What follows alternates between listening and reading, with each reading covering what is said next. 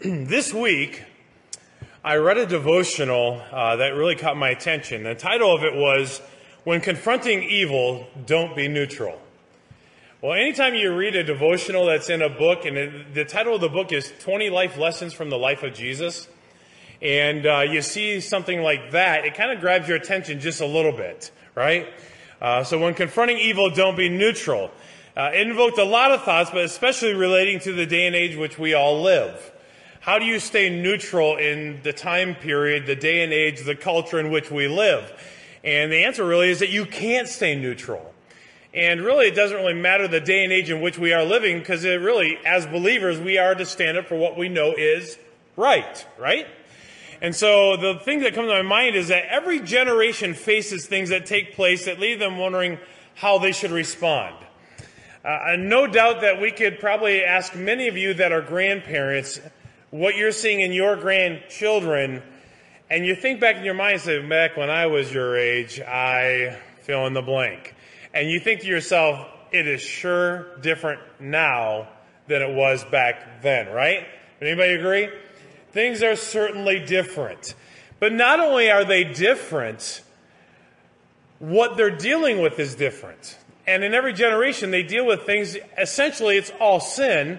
Every generation has its issues that they're dealing with that are sinful issues. But at the same time, every generation has new things that are being compounded as well. Uh, so when you start looking, at, you know, people put some pretty interesting, crazy things on Facebook. And uh, you know as well as I do, I don't post a lot, but I like to read them. I, I see what other people are putting. Uh, it's giving me an opportunity to catch up with friends that I have not seen or heard from in years and years and years. In fact, just recently I talked to one of my friends on Facebook that I went to school with in second and third grade in elementary school. And uh, we've reconnected. So it's of kind of fun for those kinds of things. But also, you start reading what some of what this generation is doing in their day to day life and you have to think, you scratch your head and you think, wow, is this really happening? Yes, they're really eating Tide Pods. And I think to myself, what in the world is going on? Why would anybody in their right mind want to sit there and pop in a Tide Pod and, whoosh, you know, you like the sense of it bursting in your mouth? I mean, what, what is it? I mean, when we were age, when we were that age, we had little Coke wax bottles, right? I mean, we chewed on wax bottles till they were, you know, disgustingly gross. But, uh, you know, today, Tide Pods making them sick. This is the generation that's posting on TikTok and telling somebody to sit down, then pulling the chair out on purpose, watching themselves get concussions. And you think, what is going on? This is a different generation in which we are living. It's a different culture. It's a different thing. But we are often left wondering with what's going on as far as these sinful things that we see around us. How do I respond? What do I do? Do I do this? Do I do that? Just how should I respond? So those are kind of some of the responses or the emotions that were going through my mind as I read this title of a devotional. When confronting evil, don't be neutral. So, uh, so lots of thoughts. So what may look well, here's what I think. As I read through the devotional, several things came to my mind, but one overwhelming thought stood out, and it was this. As believers, we cannot and must not be neutral.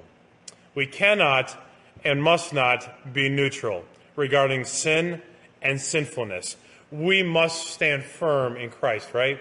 We have to stand firm in Christ. So that may look a little different to each of us but standing up for truth should not look different, right? Because the principles of God's Word don't change. God's Word doesn't change. What's in it doesn't change. So our truth and stand, what we stand on doesn't change. It may look different for each of us. Uh, there are some people who go downtown in the city and will street preach and, you know, you say, well, that's just way out of my comfort zone. They're standing for truth. They're doing what's right, but it's going to be a little bit different than what you may do to stand up for right and what's truth. So truth may look a little bit different in how it's how you stand up for it, but the truth doesn't change, does it? Truth is constant, and we know it doesn't change because of God's word. So when we don't know what to do, we have to look to God in His Word and the Bible and ask questions like, what would Jesus have me to do? How would He have me to respond to the things that are taking place around me so that I can stand up for truth and be firm in what I believe? So I believe that God is calling all of us to take a stand for what is right. So if you would just for a moment turn your Bibles to Exodus chapter 32. I'm not going to be staying here very long. But I want to just kind of start off the message with this idea. You see, every generation has its issues that they're struggling with. Every generation has a culture in which does not want to serve God. Every generation has those who want to live for self and they want instant gratification, self gratification. They want what is pleasing to themselves. And so every generation deals with this. And we know that in Exodus chapter 32, this is a story where the golden calf was created. But what's interesting is that as we get down to verse 25 and 26, and I still believe this today in my heart, I believe that we don't have to teach one another to do what's wrong, right? I never had to say, hey, Johnny, let me tell you how to tell a lie. And this is how you do it so it's really good. Hey, Susie, let me tell you how to go to the store and kind of, you know, slip something into your pocket that's not really yours. You know, we don't have to teach our children how to lie, to cheat, to steal, do we? Sin comes naturally, right? Sin happens, and I think in my heart, I believe that every time I'm, con- uh, I'm confronted with the idea of doing something wrong, I believe that God has given us a conscience. He's given us the Holy Spirit as His children to tell us, hey, what you're about to do is not right.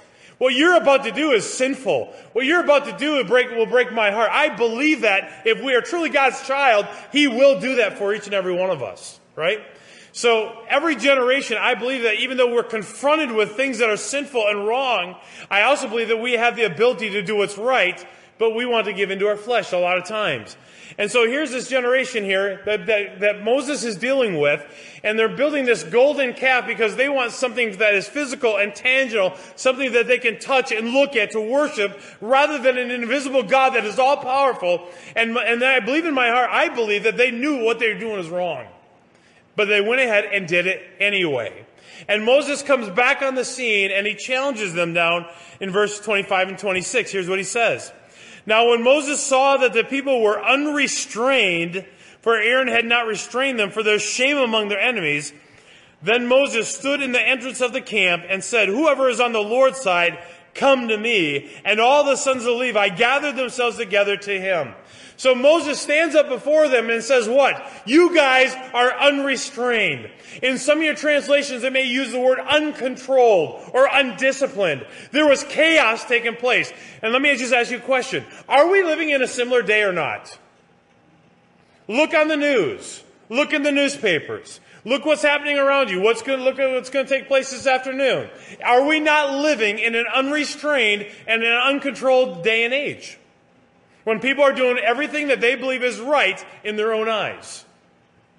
And Moses comes on the scene and he says, listen, you guys are unrestrained. And at this point, you must make a decision. Who is it that you're going to live for? Who is it that you are going to stand up with? Who is it that you are going to please, so to speak? And he challenges them to make a decision to stand firm on the truth of God's word. Let me ask you a question. Did these people know that what they were doing is wrong? Of course they did. They knew that they weren't to have any other gods. The, the, Ten Commandments were already given. They weren't, they knew that they were to only have one God, God himself. Moses had taught them. Moses had been working with them. And yet when Moses steps out of the picture, just for a moment, they create their own God, their own image, something tangible that they can touch and feel and see to worship to please themselves. And that's the day and age in which we live. Really, in thousands of years and not a whole lot has changed. There's still a world that we live in that wants to please self. They want what brings gratification to themselves rather than submitting it all to God. And I still believe that God, if He were standing in this room, and I believe He is, is still going to ask the same question. Who are you going to stand for? Because you can't stand on the fence. You cannot be both sides. At some point, you must make a decision and live for what is right. So for a few moments this morning, let's look at a few of these passages that call us to make a decision and ask yourself the question, does God want, want us to remain neutral in these areas of living for Him? Now in Revelation chapter 3 verses 15 and 16, specifically, the text is dealing with the church at Laodicea. This has been labeled the lukewarm church.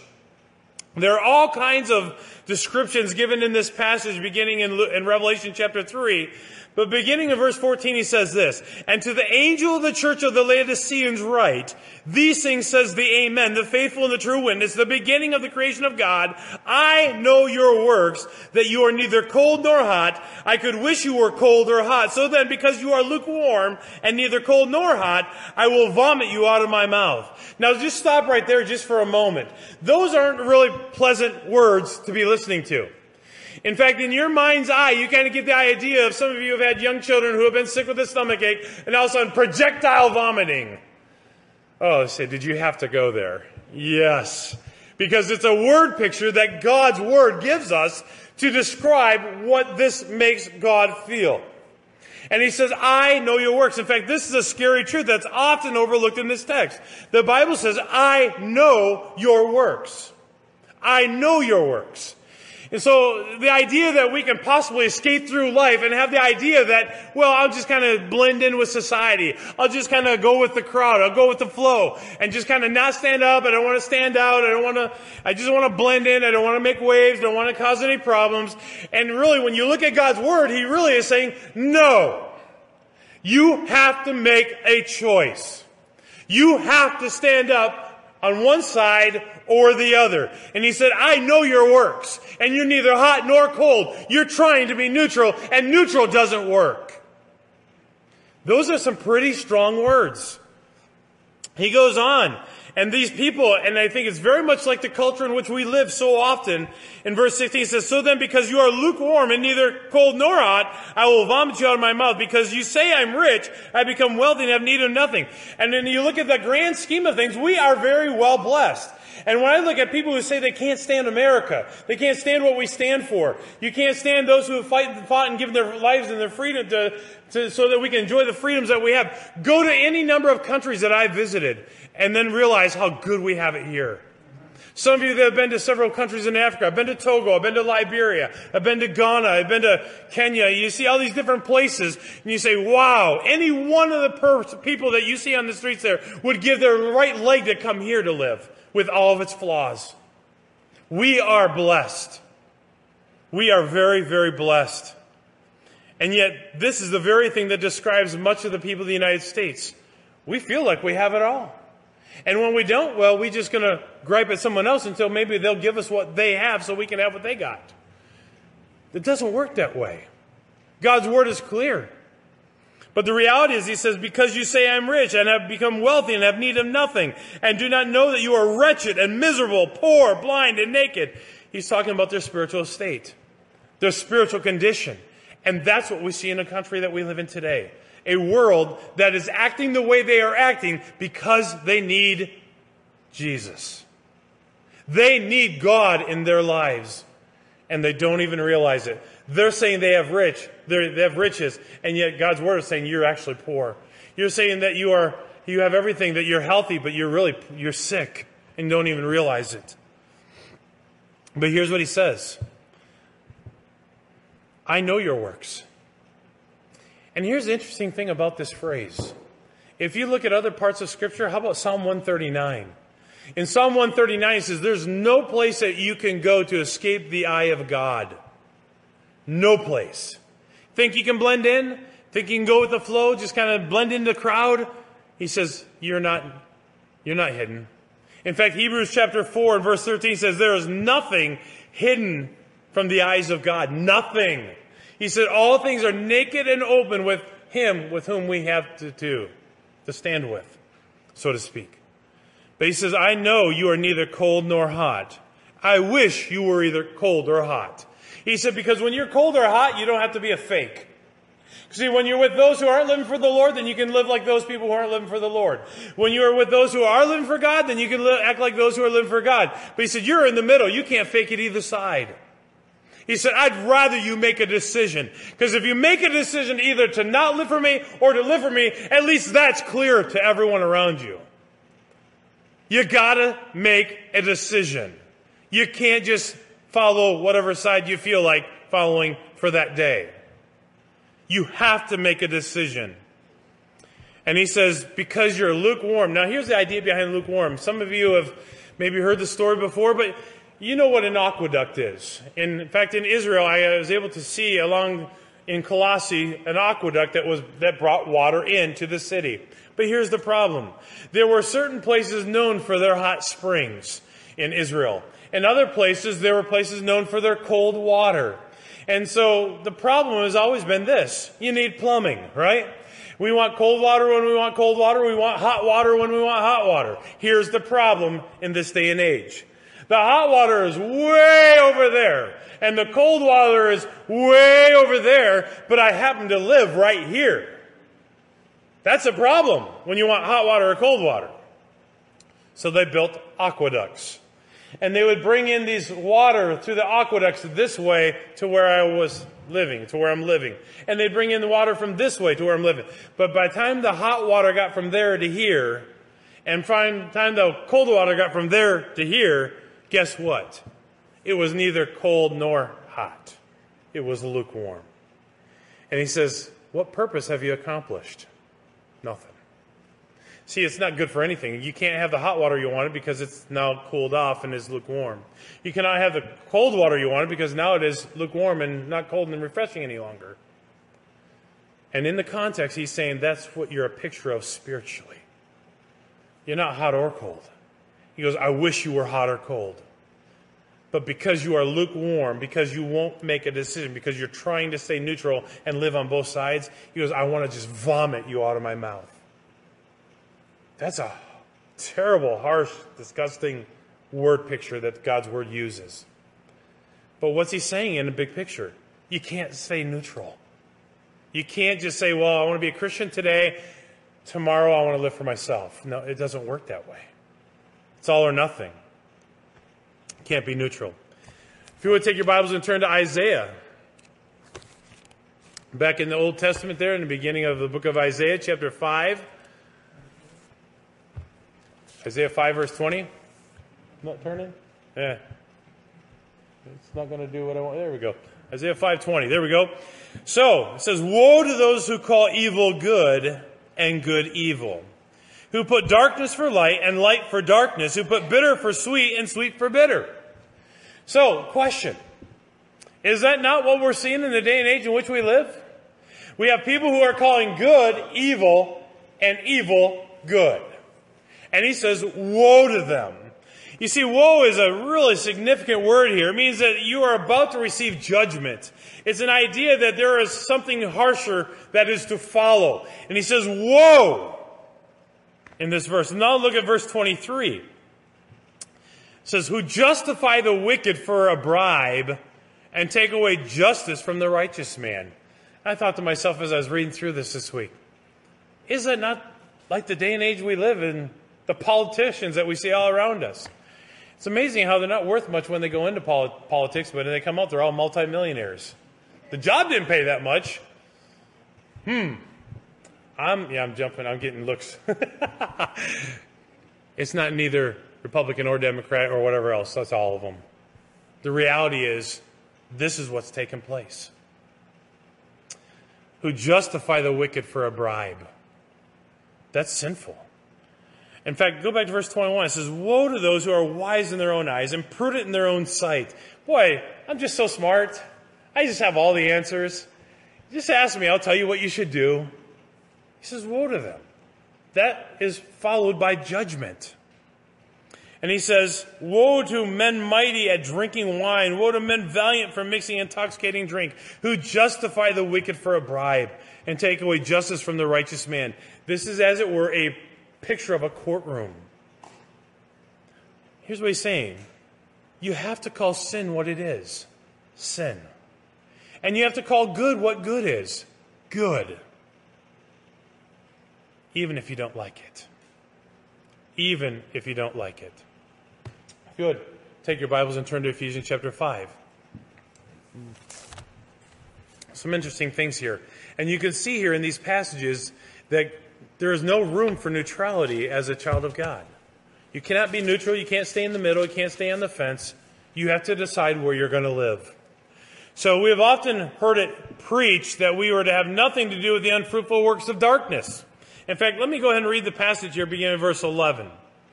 It says, And have no fellowship with the unfruitful works of darkness, but rather expose them.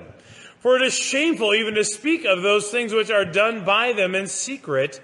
But all things that are exposed are made manifest by the light, for whatever makes manifest is light.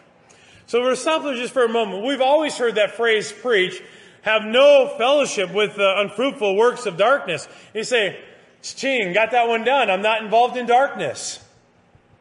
Well, that's an easy one to follow. I mean, I don't have to you know, you know, be involved in the sin that they're involved with. I'm not involved in the sin that they're involved with. I'm not involved in the sin that he's involved with. Boom, done. Got it? Not involved with that. Cha-ching, done. But he doesn't stop there. You see, we hear the message on the first part of the verse, but what about the second part of the verse? Where he says, uh, expose them. In other words, it requires us to what? Do something about what we know is not right. In other words, it calls us, the Word of God calls us to stand up for what we know is right. If this isn't right, we should stand up against it. If it is sinful, we should stand up against it. If we know it breaks the heart of God, we should stand up against it. So he says, expose it. Well, how do we do that? Does that mean I got to run downtown and stand on the corner with a bullhorn and start screaming at everybody? Hey, you're in sin. You better repent right now. Is that what it's saying? I don't know. I don't believe that that's necessarily what it's saying. It may include that. But the reality is, it's what it is saying is that you can't just be neutral. You can't just do nothing. You have to stand for what you know is right. And here's how you do that. You compare darkness with light and light will reveal what is not truth, what is sinful. Now, I have probably shared this before. I'm going to share it again for those of you that haven't been with us for nine years. I remember one of the most interesting things that we did on our honeymoon is that we went to the caverns. Uh, I can't remember if it is uh, Mammoth Cave or down in the Ozarks of Arkansas, but somewhere we went and visited some caves. And it was really interesting that in every group, when they shut the lights off, there's always one who has a flashlight, right? And so it's amazing that it is just when you're down hundreds, if not thousands of feet below the earth in a cave and they shut the lights off, it is pitch black. I mean, you can't see your hand right here. You know it's there because as you're talking or breathing, you can feel the air of your mouth or your nose hitting your hand. You know it's there, but it's so pitch black, you cannot see it. It's just utterly dark. But then one person just happens to have in their purse a flashlight. Here's what I found amazing. No matter how small that light was, tiny as it was, that tiny little light that someone took out of their purse lit up the cavern. You see, no amount of darkness can overcome light. Think about that for a moment. That cave wasn't so dark that the flashlight wouldn't work. Light overcomes darkness. You want to know if something is dark? You want to know if something is sinful? Compare it to the light. Because once it's in the shadow of the light, it is revealed. And if you want to know if something is right or wrong, go to the Word of God. Because this is the light that will give contrast to what may be dark. So the reality is, he says this expose what is dark. In fact, if we go back, in fact, you go back just two verses to verse 6 and 7. He says this, let no one deceive you with empty words, for because of these things the wrath of God comes upon the sons of disobedience. Therefore do not be partakers with them. In other words, we're not even to be involved in the unfruitful works of darkness, or those who are walking in darkness. We're not to be around that. So he says here in verse 8, For you were once darkness, but now you are light in the world. Walk as children of light. So once again, he's calling us not to remain neutral and especially not remain in sin. He says, walk, if you claim to know Jesus, walk in the light. So walk as children of light. Verse 9, for the fruit of the Spirit is in all goodness, righteousness, and truth, finding out what is acceptable to the Lord, and have no fellowship with the unfruitful works of darkness, but rather expose them. For it is shameful even to speak of those things which are done by them in secret. But all things are, that are exposed are made manifest by the light. Light reveals whether something is dark or not, whether it's sinful or not, the light of God's Word. And then it goes down in verse 15 and following how we walk in wisdom. But how do we do that? Verse 13 and 14, we expose anything that we're facing into the shadow of the light. In Matthew chapter 12 and verse 30, he continues this. So, over a couple pages there, Matthew chapter 12 and verse 30.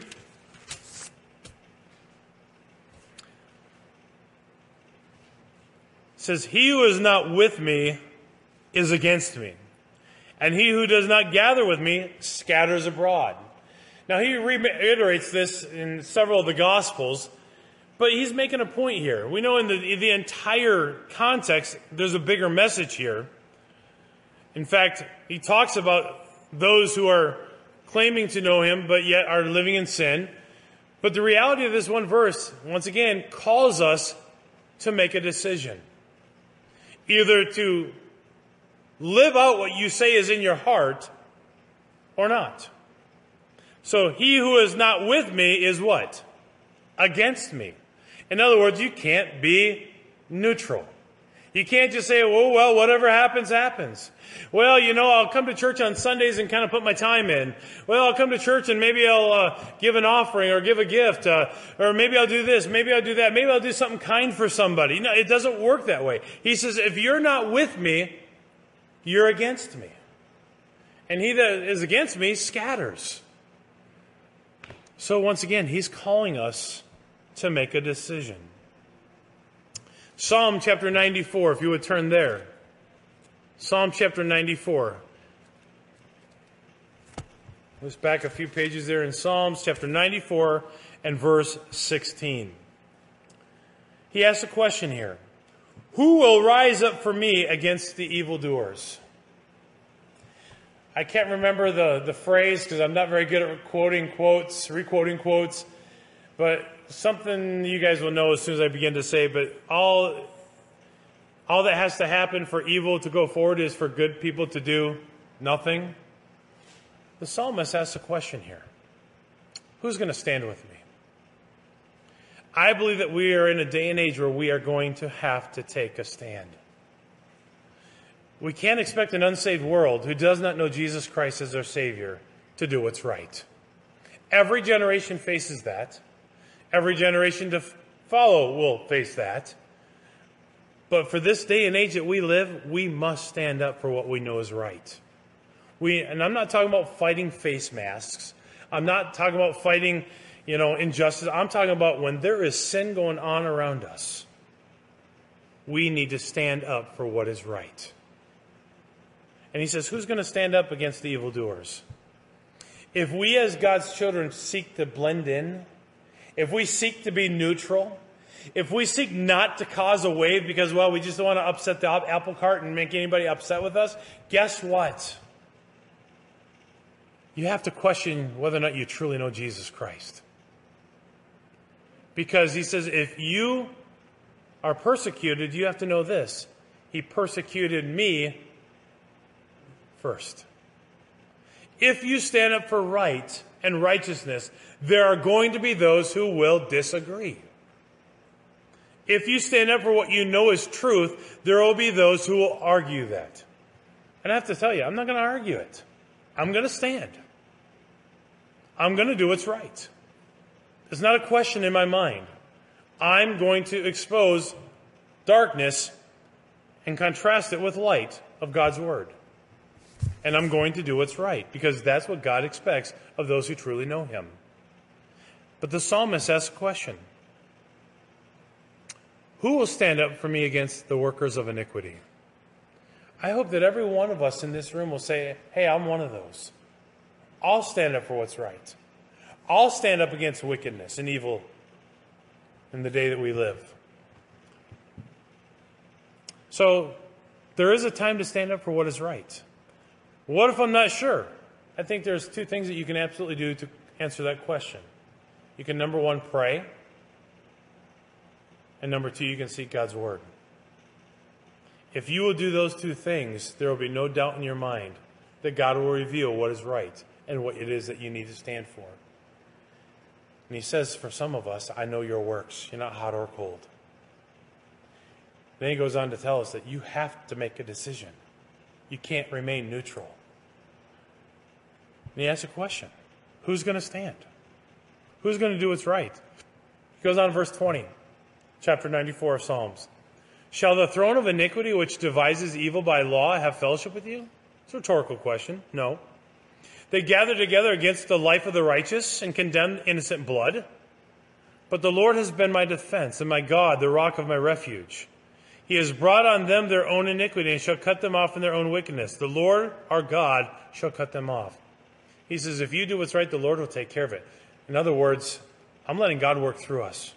God's going to take care of it. Vengeance is mine, I will pay, say the Lord. God will take care of the enemy of sin. But we have to stand for what we know is right in the day and age in which we live. You cannot expect a corrupt government to do right. You can't expect an unsaved world to do what's right. You have to stand on the truth of God's word. Matthew chapter 7. And just a couple more passages here. Matthew chapter 7. We're almost through. Verses 21 through 23. And here's where it gets scary for many churches across the United States and around the world. Here's where it gets scary. He says, Not everyone who says to me, Lord, Lord, shall enter the kingdom of heaven, but he who does the will of my Father in heaven. Let's stop right there.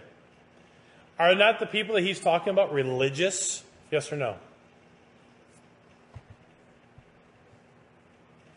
Thank you, Paul. Thank you. It's not trick question. He said, These are people who are religious. These are people who, if they were in our day and age in the year 2020, they'd be at church. These are people who walk through the doors. They're somewhat learned, so to speak, concerning the law, the word. These are people who know some things about the Bible.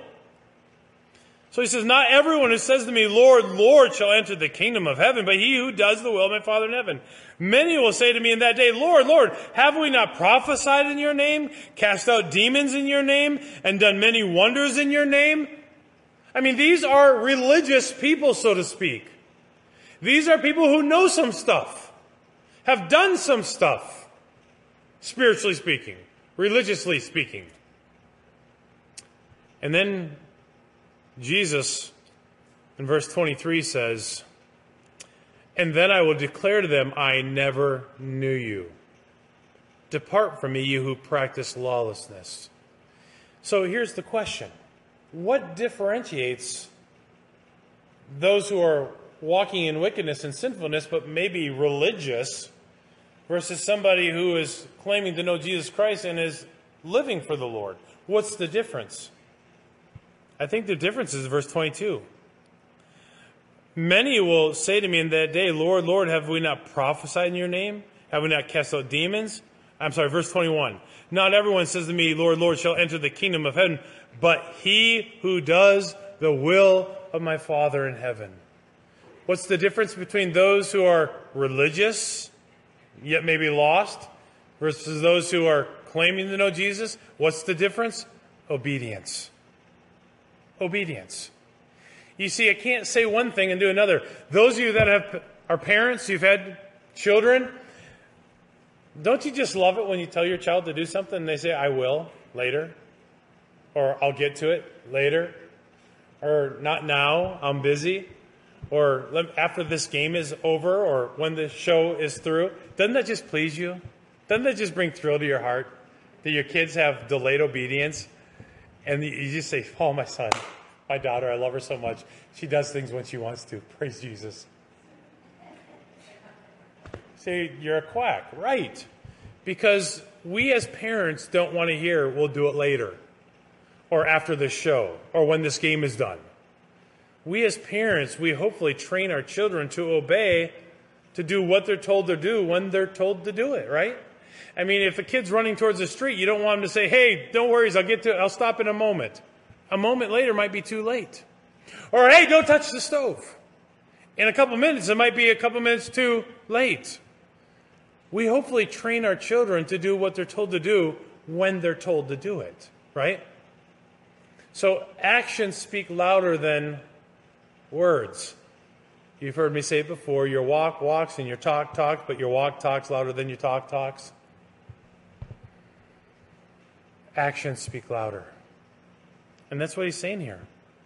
There are religious people, and there are those who walk in obedience. And there are going to be those, but, but Jesus, didn't you see me I, I helped out at the church. I did. I, did, I was there on work day. I, I gave to the, the needs of others. I, I, I helped you. I was a generally good person. And he says, Depart from me. I never knew you. See, being neutral doesn't work. You can't be almost saved and make it to heaven. I can't be almost like a Christian and be a Christian at the same time. I can't be almost like the world. It's one or the other. Either I'm going to live for Jesus and truly know Him and obey Him or not. All these passages say, listen, make a decision. Who's going to stand against wrong? Who's going to truly know me and walk with me?